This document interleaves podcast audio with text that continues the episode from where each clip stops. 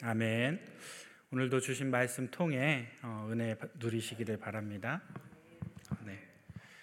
어, 이렇게 새벽 재단을 사모하여 예배의 자리 그리고 또 기도의 자리에 나오신 우리 새벽 성도님들 주님의 이름으로 환영하고 그리고 또 축복합니다. 네.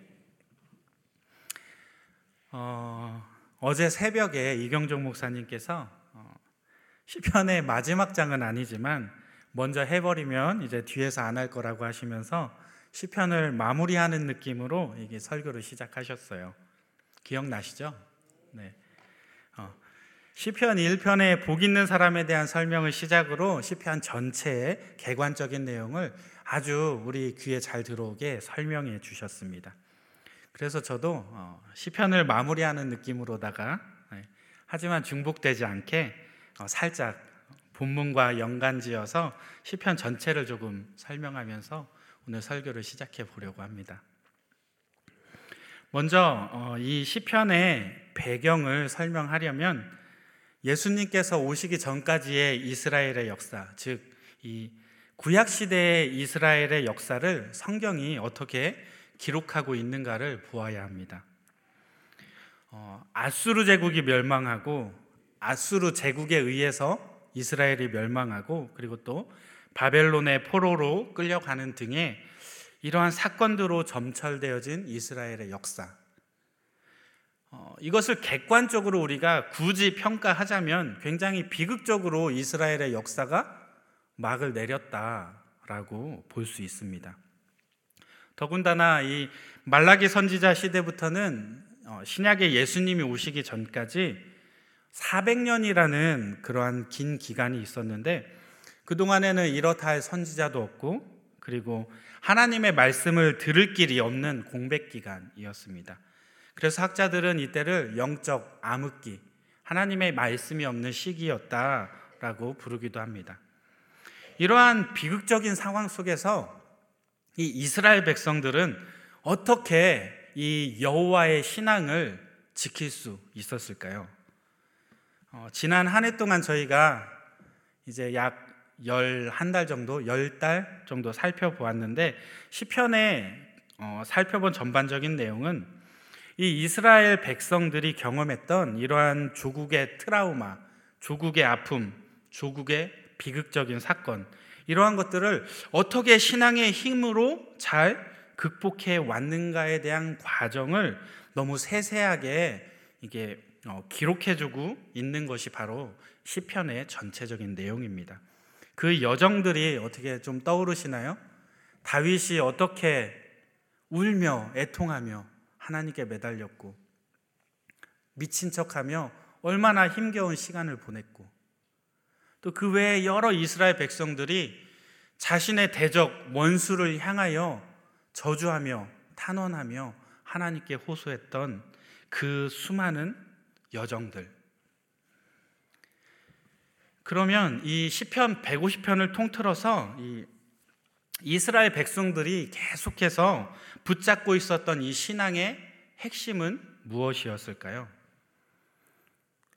이 150편을 관통하는 핵심 주제가 있어요. 뭐냐면 세상 만사의 모든 것을 주관하시는 주권자가 바로 여호와 하나님이시라는 것입니다. 좀 더 알아듣기 쉽게 설명하자면 이 땅에서 살아가는 동안에 일어나는 모든 일들에 대하여 그들이 잘한 것과 잘못한 것, 하나님께 순종했던 것과 하나님을 대적했던 것, 이 모든 것들을 하나님이 판단하시고 나중에 심판하신다는 것입니다. 그렇기 때문에 모든 보복과 징벌은 오직 여호와 하나님께 달려 있기 때문에 하나님만 잘 의지하고 하나님만 의뢰하면 하나님께 매달려 있고 하나님께 꼭 붙어 있으면 결국에 가서는 최후의 승리를 맛보게 된다라는 것입니다. 아멘이십니까? 이것이 우리가 어, 지금까지 살펴본 시편의 핵심적인 내용입니다. 특별히 오늘 함께 읽은 시편 149편에서는 이 종말론, 종말론적인 관점에서 이 예수님께서 최종적으로 이루실 이 최후의 승리를 아직은 이루어지지 않았는데 미리 앞당겨서 막 기뻐하면서 현재의 고통과 현재의 슬픔을 모두 초월해서 이겨내는 그러한 이스라엘 공동체의 모습을 뚜렷하게 보여주고 있는 시편이 바로 오늘 149편입니다. 사랑하는 여러분, 우리가 이 땅에서 살다 보면 누구나가 견디기 어려운 고난이, 고난이나 그리고 또 억울한 일, 그리고 아주 치욕스러운 순간, 배신감에 치를 떠는 그런 순간이 느닷없이 닥쳐오곤 합니다. 그런데 그러한 상황과 그러한 순간 가운데 우리가 이러한 핵심, 시편의 핵심적인 어, 내용을 마음속 깊이 새겨둔다면 우리는 흔들리지도 않고 우리는 낙담하지도 않을 수 있을 것입니다. 우리가 두 가지만 좀 기억했으면 좋겠어요. 먼저는 한번 따라해 볼까요? 최후의 승리는 하나님께 있다. 네, 최후의 승리는 하나님께 있다는 것입니다. 우리가 지금은 이 땅을 살고 있지만 이 땅에서 이 삶이 다가 아니라는 것입니다. 유한한 이 땅의 세계가 끝나고 나면 반드시 하나님의 심판이 있고 결국에는 이 하나님께서 승리하셔서 우리 역시도 함께 우리의 머리를 높이 들어주시고 우리를 영화롭게 해 주신다는 것입니다. 아멘이십니까? 그런데 문제는 뭐냐면 여기까지는 다들 생각하고 있다는 거예요. 최종적으로 하나님이 승리하실 것이다 모르는 분 계세요? 아무도 없죠. 다 여기까지는 생각하고 있어요. 그런데 우리가 딱 여기서 멈춰서는 안 된다는 거예요. 그 다음 스텝을 기억해야 하는데 우리 한번 또 따라해 볼게요. 두 번째로 우리가 기억해야 될 것은 보복과 징벌의 주체는 절대 사람이 아니다. 네. 심판의 주체는 결코 우리가 아니라는 거예요.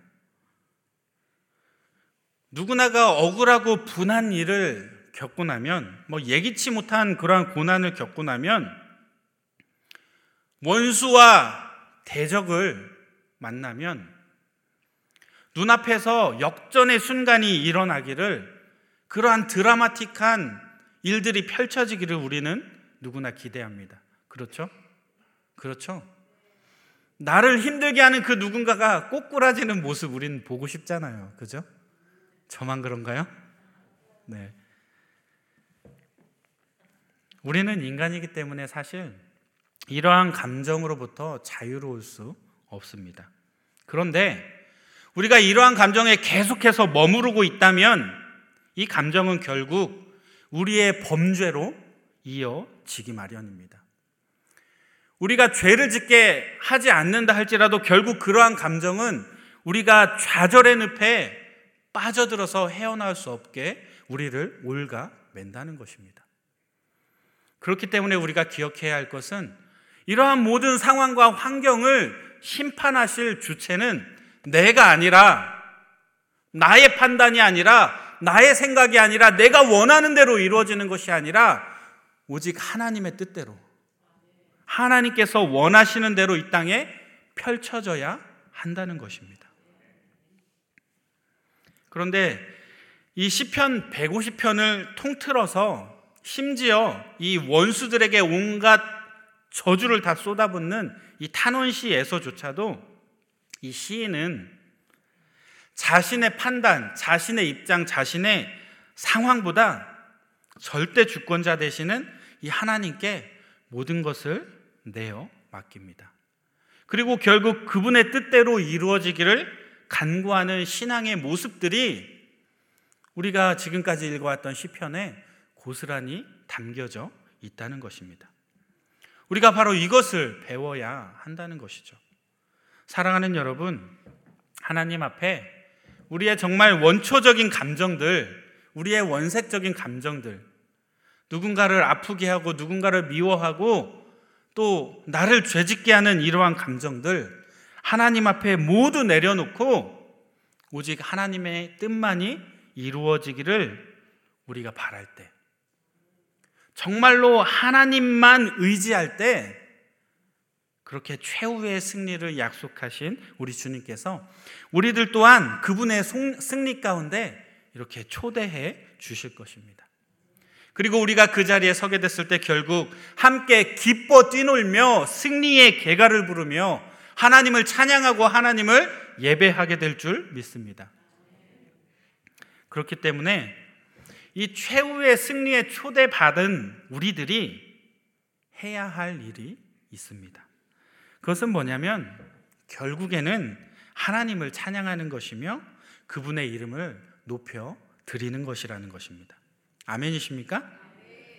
그래서 이 시편 150편이라는 긴 여정 끝에 기록되어진 마지막 다섯 편의 시편은 모두가 할렐루야로 시작해서 할렐루야로 마무리가 되고 있는 이러한 시편들을 다 이 끝부분에 몰아 놓았다는 것입니다. 할렐루야! 하나님을 찬양하시기 바랍니다.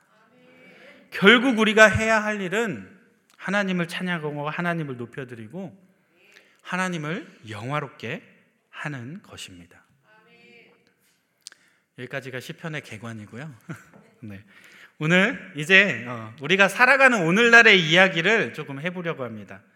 시편의 마무리에서처럼 우리가 하나님을 찬양하고 하나님을 높이는 것이 단지 구약 시대에만 이루어져 왔던 행위이냐 하면 그것은 아니라는 것이죠.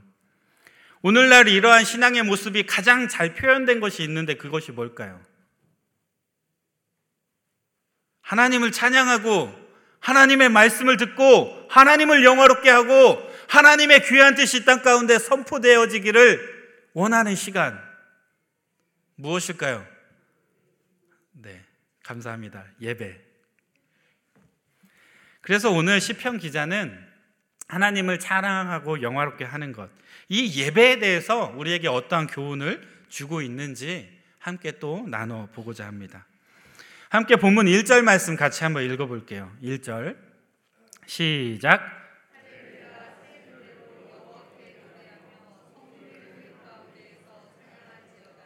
아멘. 먼저 본문은 우리에게 새 노래로 여호와께 찬양하라라고 명령하고 있습니다.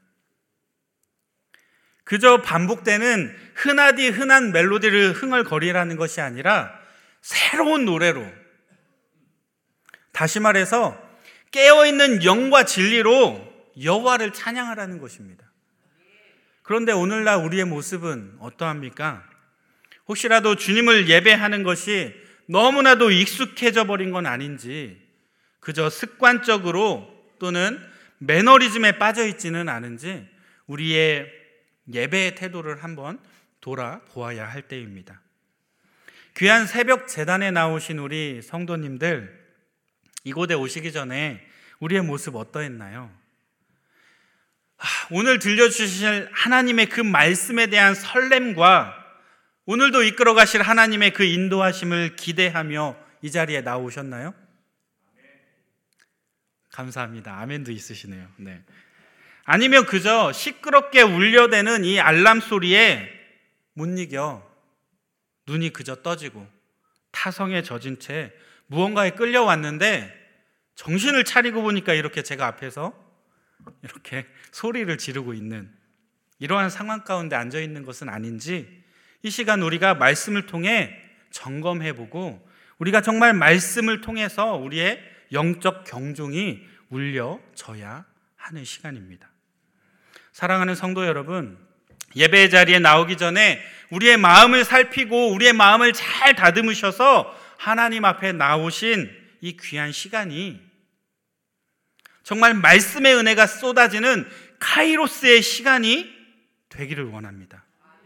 매 순간순간이 새롭고 매 순간순간 하나님을 떠올리고 기억하게 되는 아주 귀하고 복된 시간이 지금 이 시간이 되어지기를 주님의 이름으로 축복합니다. 다시 한번 본문 1절 말씀을 보면 성도의 모임 가운데 하나님을 찬양하라 라고 오늘 시인은 명령하고 있습니다. 성도의 모임 가운데 하나님을 찬양하라. 왜일까요? 하나님께서는 이러한 성도의 모임 가운데 거하시고 모임 가운데 임재하는 분이시기 때문입니다. 혹시 캠핑 좋아하시는 분들 계신가요? 캠핑. 안 계신가요? 네. 불타는 장작들을 막 하나씩 다 떼어서 각자 각자 각자 하나씩 떼놓으면 어떻게 되나요? 불의 위력도 약해지고 점점 점점 불이 꺼지게 돼요. 그죠? 그런데 이 장작들을 모으고 모으고 모아서 잘 쌓아놓으면 화력이 세지기도 하고 심지어 물을 부어도 쉽게 꺼지지 않는 그러한 경험을 해보셨을 것입니다. 사랑하는 여러분, 우리 성도들의 모임, 성도들의 예배가 바로 그러합니다. 홀로 하나님 앞에 기도하고 하나님 앞에 찬양하고 홀로 하나님 앞에 나아가는 것 물론 귀하고 의미가 있는 일이지만 함께 모여 각자의 인생 가운데 하나님께서 나에게 행하신 그 일을 나누는 이러한 예배는 우리 셀 모임 할 때, 셀 예배 할 때 그렇게 예배 드리죠. 이러한 예배는 세상 그 무엇으로도 흔들 수 없는 아주 견고한 반석 위에 우리의 신앙을 세워주는 그러한 예배입니다. 코로나가 끝난 지가 언젠데 아직도 가정에서 영상으로만 예배 드리고 계신 분이 있다면 속히 성전으로 나오시기를 축복합니다. 그동안 셀 모임을 소홀히 여기면서 관리셀에 머물러 계셨던 아싸분들이 계시다면 셀레베에 앞장서며 교회 봉사를 주도하는 슈퍼 인사들로 변화되는 그날이 속히 오기를 주님의 이름으로 축원드립니다. 사랑하는 성도 여러분, 과거에 구약 시대에 그 이전 시대에 성막과 성전에서 영광스럽게 임재하셨던 그 하나님께서 이제는 우리 성도들의 모임 가운데 영으로서 함께 해 주십니다. 그렇기 때문에 하나님의 역사가 일어나는 공동체의 특징은 점점 점점 더 모이기에 힘쓰게 된다는 것입니다. 힘들고 어려운 일이 생길수록 더욱더 모이기에 힘쓰며 공동체 안에서 하나 되어서 정말 하나님께 하나님께만 예배하는 저와 여러분들이 다 되시기를 축복합니다. 마지막으로 이 성경이 우리에게 말씀하시는 예배의 참된 목적과 유익이 있습니다. 그것이 무엇이냐면 바로 우리의 구원과 회복입니다. 이것은 곧 죽었던 우리의 영이 다시금 살아나게, 살아나게 되는 아주 놀라운 일이라는 것이죠. 우리 계속해서 본문 4절 말씀 같이 한번 읽어볼게요. 4절입니다. 시작. 여호와께서는 자기 백성을 기뻐하시며 겸손한 자를 구원으로 아름답게 하심이로다. 아멘. 우리가 하나님께 예배드려야 할 근본적인 이유가 바로 여기에 있습니다. 그것은 바로 하나님께서 당신을 찾는 자들을 만나 주신다는 것이며 또한 그들을 그저 만나는 것에 그치는 게 아니라 그렇게 하나님을 만난 사람은 반드시 구원받게 된다는 것입니다. 하나님께서는 우리를 만나 주실 뿐 아니라 우리에게 구원을 베풀어 주시는 사랑의 하나님이십니다. 이러한 예배를 통하여 우리가 이 기쁨과 즐거움과 위로와 소망뿐 아니라 정말 팍팍하고 힘들고 힘겨운 이 세상 살아가기 위해 새 힘과 믿음의 담력을 얻게 되는 것. 그것이 바로 우리가 지금 드리고 있는 예배라는 것입니다. 그래서 이곳에서 하나님이 주시는 새 힘을 받아서 다시금 세상으로 나아갈 수 있게 되는 것입니다. 계속해서 본문의 후반부인 6절부터 9절 말씀을 쭉 보면 예배하는 성도들에게 하나님의 권능과 하나님의 영광이 임하게 되는데 이것은 하나님께서 어, 우리의 예배와 간구를 통하여 일하고 계시다는 것을 의미합니다. 우리가 예배의 자리에 나와서 하나님께 기도하며 부르짖을 때 하나님께서 그것을 들으시고 응답해 주신다는 것입니다. 쉽게 말해서 우리가 궁핍한 자들을 위해서 기도하고 그들과 함께 모이고자 힘쓸 때 하나님께서는 이 궁핍한 자들의 빈곤을 채워 주십니다. 우리가 앞지 않은 자의 횡포 앞에서 간구하며 탄원할 때 하나님께서 우리들의 신원을 들으시고 이 압제자들을 사슬과 철고랑으로 결박해 주시겠다라고 하는 것이 오늘 시편의 말씀이라는 것입니다. 이러한 것들을 총 정리해 보면 이 우리 성령님께서 성령 하나님께서는 성도가 모일 때 그곳에 함께 임재하셔서 의인의 간구를 들어 주시는데 이때 바로 구원과 회복의 역사가 일어나게 된다는 것입니다. 그리고 이 땅 가운데에는 하나님의 선하신 뜻이 선포되어지고 천국이 이 땅 가운데 이루어져서 우리가 아직 천국에 가진 않았지만 이 땅에서 천국을 맛볼 수 있는 소망이 우리에게 열려지게 된다는 것입니다. 사랑하는 여러분, 예배는 이 땅 가운데 하나님의 선하신 뜻을 이루어가는 한 방법으로서 우리 성도들의 예배가 사용되어지고 쓰임받고 있다는 것입니다. 이처럼 지금 우리가 드리는 예배는 아주 놀라운 것입니다. 제가 이제 말씀을 마무리해 보겠습니다.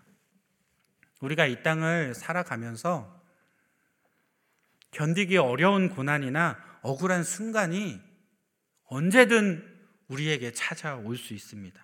그런데 그때 우리가 기억해야 할 것은 이렇든 저렇든 어떻든 최후의 승리는 결국 누구의 것이다?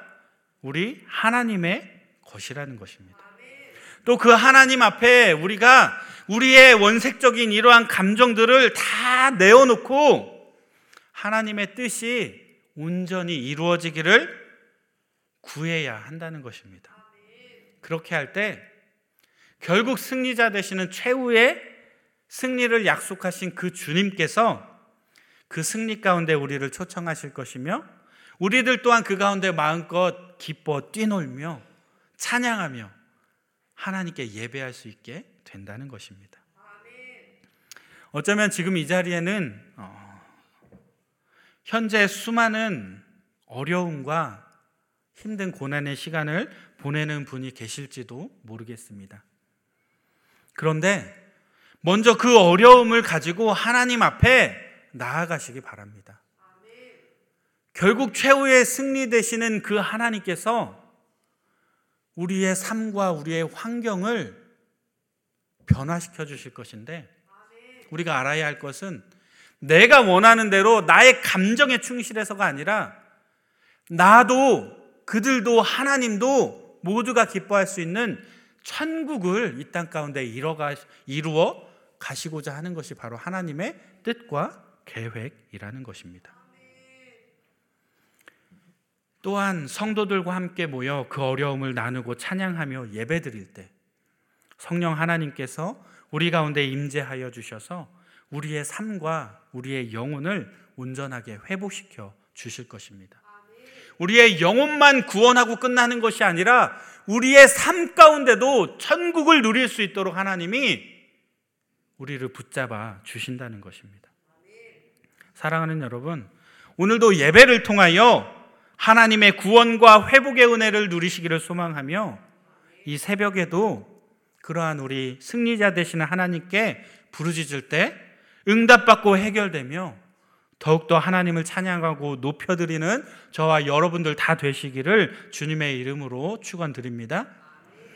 네, 우리 이 시간 함께 기도했으면 좋겠습니다. 우리가 모이기에 힘쓰며 정말 새 노래로 하나님을 찬양하고 예배할 뿐 아니라 우리가 이 땅 가운데 주님의 뜻이 선포되어지고 주님의 뜻이 이루어질 수 있도록 정말 이 자리에 나와서만 예배 드리는 게 아니라 삶의 예배자로서 우리가 하나님과 동행하겠노라 이 시간 결단하는 기도를 하나님께 올려 드리기 원합니다. 우리가 모일 때 성령 하나님 함께 하여 주셔서 의인의 강구를 통해 역사하시는 그 하나님을 이 시간 경험하게 하여 주옵소서 우리 기도하기 원합니다. 이 시간 우리의 마음 모아 기도하겠습니다.